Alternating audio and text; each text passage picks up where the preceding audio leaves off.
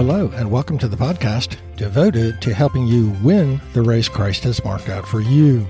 New Testament scholars tell us that Peter most likely wrote his second letter, the one that we're studying, sometime between AD 64 and AD 67. For 30 years after Jesus triumphantly said, "All authority in heaven and on earth has been given to me, go therefore and make disciples of the nations," Christianity had indeed spread throughout the world, despite persecution.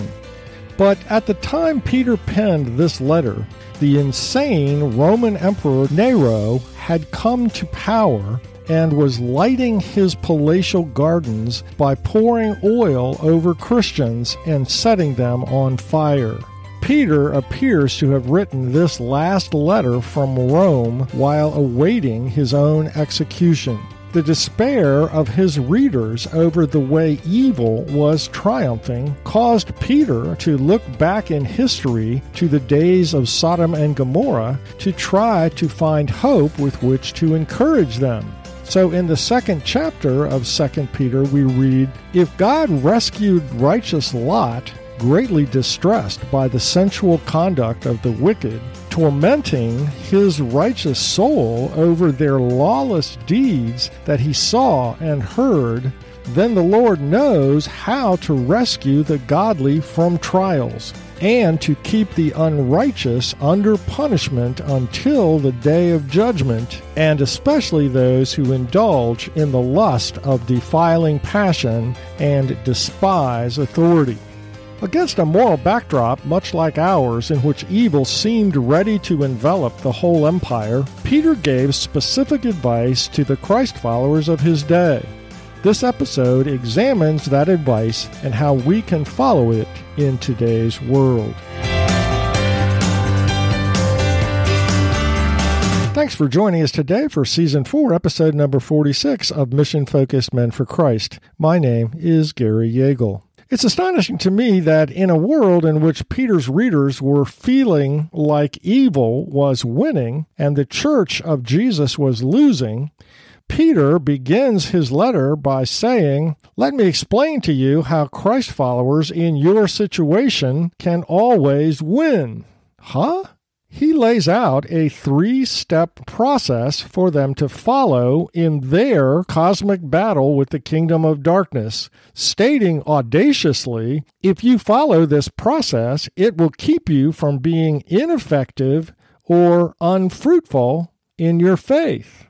Peter turns the thinking of his readers about the battle of Christ's kingdom of righteousness against the kingdom of evil away from the outward fight and toward the inner battle to overcome our ungodly desires and become partakers of God's holy nature.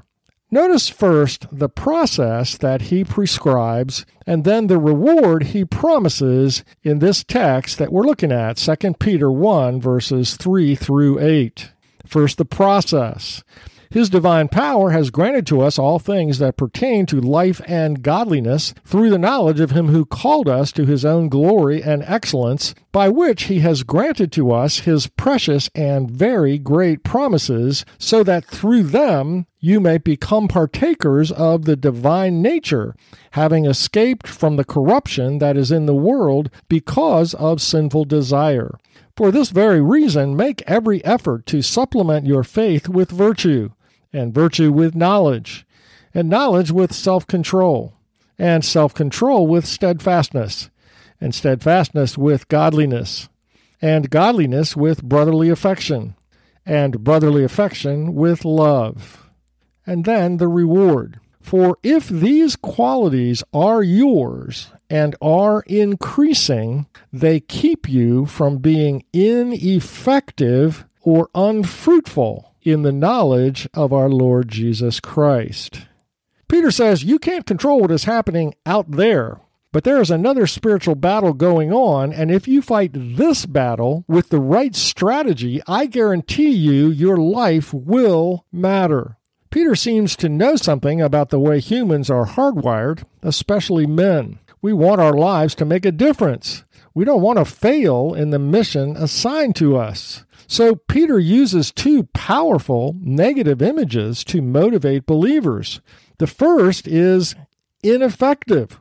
The Greek word is argos, which means yielding no return, wasting your effort. Peter says, if you want to avoid a wasted life, labor spent in vain, seeing no results from your effort, then appropriate the spiritual power that is yours in Christ and pursue the moral excellence of God Himself, becoming a partaker in His godly character. And in case we miss the point, Peter uses another word to describe the life we want to avoid, unfruitful. This synonym for ineffective means not delivering what is expected, failure to bring the desired result, wasted effort. Peter is saying, yes, you are called to seek the spread of Christ's agenda of righteousness over all the earth, and it does feel like we are losing. But that restoration of righteousness is to begin in our own hearts by overthrowing sinful desires. If you stay focused on that mission, your life will never be ineffective or unfruitful. So let's continue to dig into the process of fighting our sinful desires to become more Christ-like.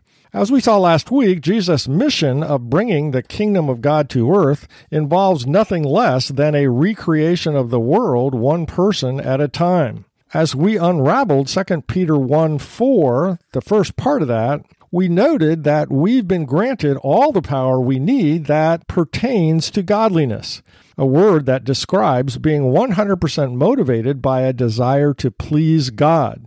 Verse 4a introduced step 1 in the process of becoming Christ-like, knowing God intimately. We saw that this teaching is consistent with Paul's words, and we all, beholding the glory of the Lord, are being transformed into the same image from one degree of glory to another. And it's consistent with Jesus' teaching that the fruit of godly character comes from abiding in Christ. Verse 4b is our focus in this episode, and it reveals step 2 to develop a Christ-like heart, living by faith in God's promises, by which He has granted to us His precious and very great promises, so that through them you may become partakers of the divine nature, having escaped from the corruption that is in the world because of sinful desire. That first phrase, granted His precious and very great promises. Peter uses strong emotional words here. The word for precious means costly or dear. The cost of our redemption is never far from Peter's mind, who said in his first letter, "You were ransomed from the futile ways inherited from your forefathers, not with perishable things such as silver or gold, but with the precious blood of Christ, like that of a lamb without blemish or spot." The word very great translates the Greek word megas, used in the English word, for example, megaton or megawatt. The promises of God are the foundation of our faith. Saving faith is not mere intellectual assent. James corrects that view. In James 2:19, he says, "You believe that God is one? You do well. Even the demons believe and shudder." Biblically understood, faith is trust. Saving faith is trusting the death of Christ alone as the atoning sacrifice for our sin, instead of trusting my good works.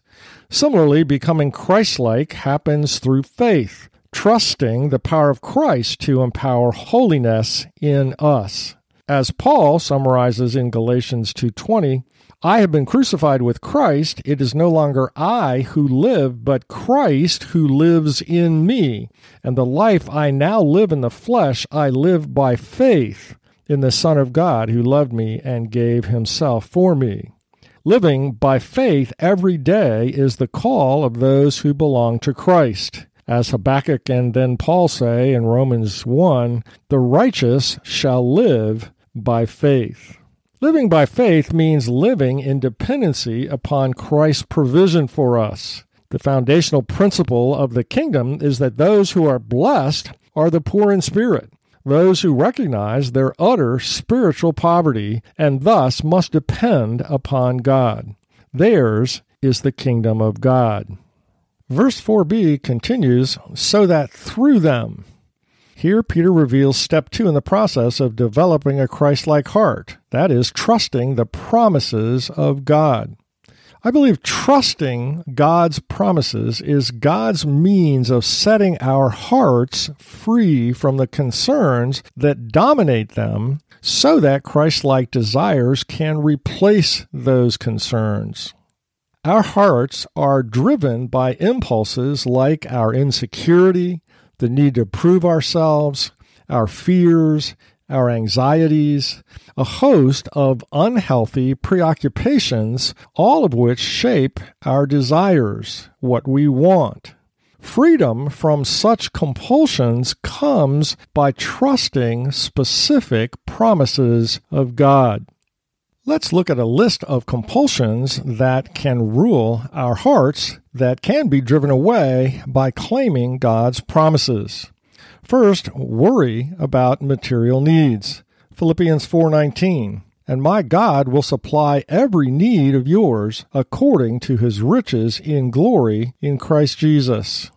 Matthew 6:33, but seek first the kingdom of God and his righteousness, and all these things, water, food, and clothing, will be added to you. The next compulsion, fear of failure. Joshua 1:8, this book of the law shall not depart from your mouth, but you shall meditate on it day and night, so that you may be careful to do according to all that is written in it. For then you will make your way prosperous, and then you will have good success. Psalm 1, verses 1 through 3. Blessed is the man who walks not in the counsel of the wicked, nor stands in the way of sinners, nor sits in the seat of the scoffers. But his delight is in the law of the Lord, and on his law he meditates day and night. He is like a tree planted by streams of water that yields its fruit in its season, and its leaf does not wither. In all that he does, he prospers. Or the heart compulsion of fearing that the future will bring more than I can handle. Jeremiah 29:11, for I know the plans I have for you, declares the Lord, plans to prosper you and not to harm you, plans to give you hope and a future. Again, we're looking at how the promises of God dispel compulsions of our hearts. Isaiah 43:2, when you pass through the waters, I will be with you, and when you pass through the rivers, they will not sweep over you. The compulsion of doubt that surrendering to God is to my benefit. Psalm 34:10, the young lions suffer want and hunger, but those who seek the Lord shall not be in want of any good thing. Matthew 7, verses 9 through 11. Which one of you, if his son asked him for bread, would give him a stone? Or if he asked for a fish, will give him a serpent?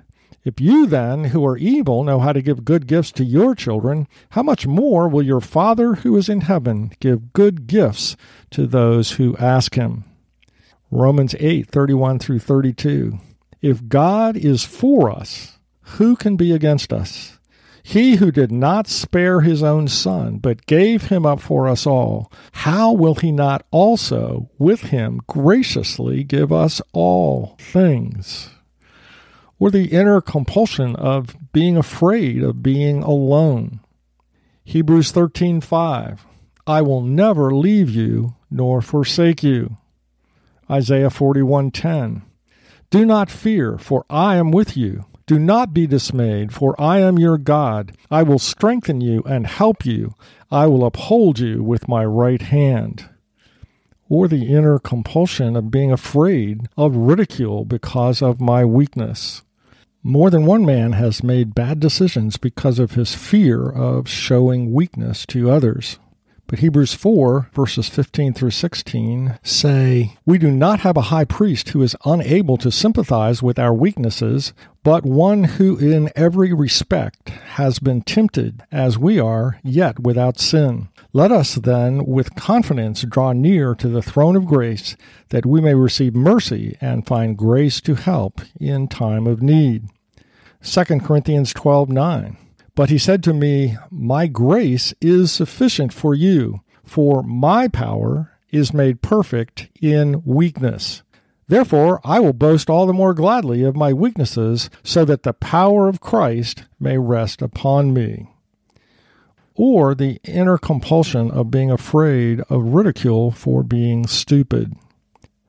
James 1:5, "If any of you lacks wisdom, let him ask God, who gives generously to all without reproach, and it will be given him." Matthew 7:7, "Ask, and it will be given to you. Seek, and you will find. Knock, and it will be opened to you. For everyone who asks receives, and the one who seeks finds, and to the one who knocks it will be opened."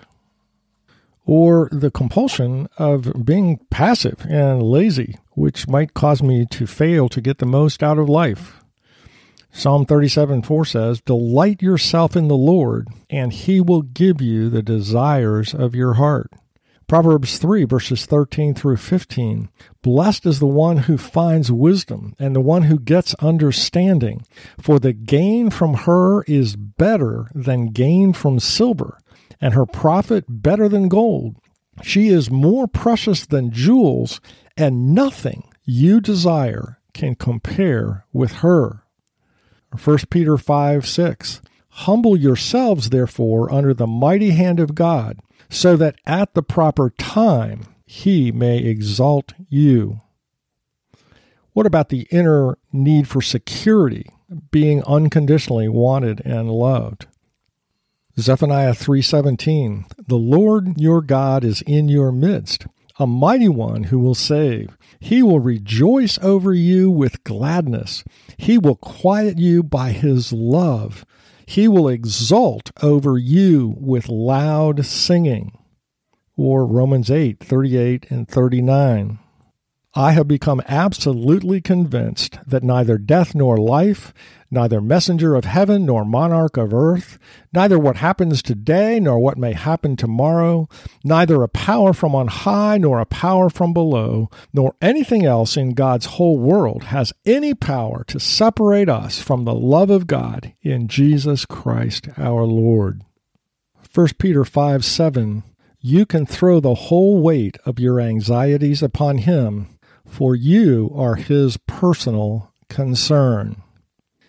Or the compulsion to hesitate to give generously because of depleting my own resources. Luke 6:37 to 38, "Give and it will be given to you. Yes, good measure, pressed down, shaken together, and running over, they will pour it into your lap." Proverbs 3, verses 9 through 10, "Honor the Lord with your wealth and with the first fruits of all your produce. Then your barns will be filled with plenty, and your vats will be bursting with wine." What about the inner discouragement over tough circumstances that can compel what goes on in our hearts? Romans 8:28, "And we know that for those who love God, all things work together for good, for those who are called according to his purpose." Hebrews 12:9, "For the moment, all discipline seems painful rather than pleasant, but later it yields the peaceful fruit of righteousness to those who have been trained by it." Our hearts were designed to be compelled by love for God and love for others, but instead our hearts are driven by self-preoccupation. We need to first dispel these heart compulsions by training ourselves to trust God's comprehensive promises to provide everything we need. Then our hearts become free to love as we were created to. Verse 4b continues, "So that you may become partakers of the divine nature." Partakers is the word koinonos, which is the word for fellowship, koinonia, the sharing of life. Again, we are struck here by Peter with the truth that it is not an external, manufactured righteousness, but it is the character, the heart of Christ produced in us through the indwelling work of the Holy Spirit that we are seeking. Perhaps it is noteworthy that Peter's first great sermon on the day of Pentecost was about the outpouring of the Holy Spirit that is part of the new covenant, who dwells in us and writes the Word of God on our hearts. 2 Peter 1:4 continues, having escaped from the corruption that is in the world. The Greek word for flee is phugo. The word used here adds apo, from. So apophugo means to flee from. The emphasis is upon intentionality, deliberately turning away from the corruption caused by evil. Corruption refers to destruction brought about by a corrupting influence, thus the destruction brought about by sin. As oncologists hate cancer, we are to abhor evil because of the way it destroys life. Our verse continues, having escaped from the corruption that is in the world because of sinful desire. To build a Christ-like heart in us, the Holy Spirit must extinguish sinful desire in us. One of the challenges we face in this heart transformation process is that the sinful desires inside our hearts are hard to see. Perhaps it would help us in this episode to realize that our hearts were designed to be compelled, as I mentioned, by love for God, to love Him with all of our heart, mind, soul, and strength, and our hearts consumed with love for others. You shall love your neighbor as yourself. But we tend to love ourselves instead. Let's try to see how self-love supplants these two callings to love. First, the creation design, and then reality. So, love for God. Loving God is to be our highest calling, but we default to self-interest. Pleasing God should matter the most, but the acceptance of others matters more to us. Praising God should happen frequently because we adore God, but instead we grumble about what is going wrong, interfering with our ease and comfort. Loving God is looking beyond our blessings to be grateful to God for them. That should happen regularly, but that takes effort, and life tires us out too much. Loving God means remembering that we were created for His glory. But asking what will glorify God in the situation gets shoved to the back of our minds. Loving God means setting aside time to enjoy Him, but often He gets the leftovers of our time. Or consider how self-preoccupation interferes with our love for our neighbor, from 1 Corinthians 13. Love is patient, but we project hostility toward others whose imperfections inconvenience us. Love is kind, but instead of focusing on the other, our insecurities preoccupy us with whether or not we are making a good impression. Love does not envy, but we feel displeasure and discontent for our plight when others enjoy pleasures that we don't, instead of being glad for them. Love doesn't boast, but unconsciously we default to wanting to make sure we make a good impression on others. Love is not rude, but we regularly disrespect many image bearers of God. Love does not insist on its own way, but we tire of putting others first. Love is not irritable, but when we feel grumpy, we don't want to overlook others' deficiencies, and we treat others as interruptions rather than human beings with dignity. Love is not resentful. We can give more than 50% for a while, but eventually we start balancing what we are giving against what we are getting back. Love does not rejoice over evil, but we feel pleasure inside when our opponent loses or suffers. Love rejoices in the truth, but we bend the truth to avoid embarrassing disclosures that would lower others' opinion of us. The moral rot of self-love in our hearts is more pervasive than first meets the eye. But, says Peter, the habit of trusting God's rich array of promises to care personally for all of our concerns empowers us to escape the corruption of self-love that rules our hearts. So Christ's divine power restores our hearts to what they were created for, loving God with all of our heart, mind, soul, and strength, and loving others well.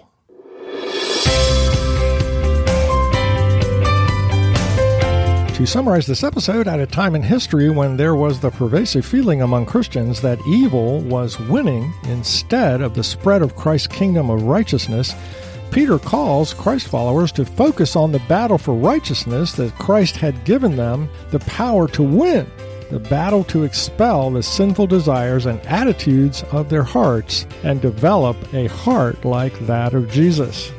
This is the calling that we mention so often on this podcast. We are not only called to Christ to enjoy a love relationship with Him, but are called to be like Christ, to Christ-like character. Peter stresses that God has given us all the power required to escape the corruption of sin and partake of Christ's divine holy nature. He reveals 3 steps to access this power. Last week, we studied step 1, which is knowing Christ intimately, gazing upon His glory and moral excellence. Today's episode examined step 2 for accessing the power we need, learning to walk by faith, depending upon the very great promises of God. This habit of trusting specific promises of God seems to be God's ordained process for removing self-love, self-preoccupation, selfishness from becoming the compulsions that drive our heart desires. Next week, we will study step 3 for accessing Christ's divine power to become like Him, an intentional focus upon godly character. In verse 5, make every effort to supplement your faith with virtue and virtue with knowledge.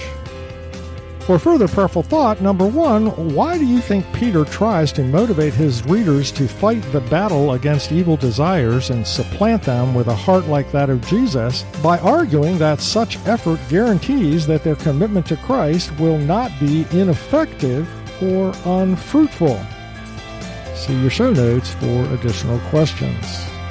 Today's podcast, as all podcasts are, is available in printed format on my website, forgingbonds.org. Also on this homepage is a link to an index of past podcast series and episodes that you might want to listen to when you have a chunk of free time. This link is also in your show notes. Next week, we continue our November series, Becoming Men Who Are Tough Like Jesus on the Inside, looking at step number 3 in 2 Peter 1 for better accessing the power of Christ to overcome the displeasing attitudes of our hearts to become more like our Master. Thanks for joining us for today's episode.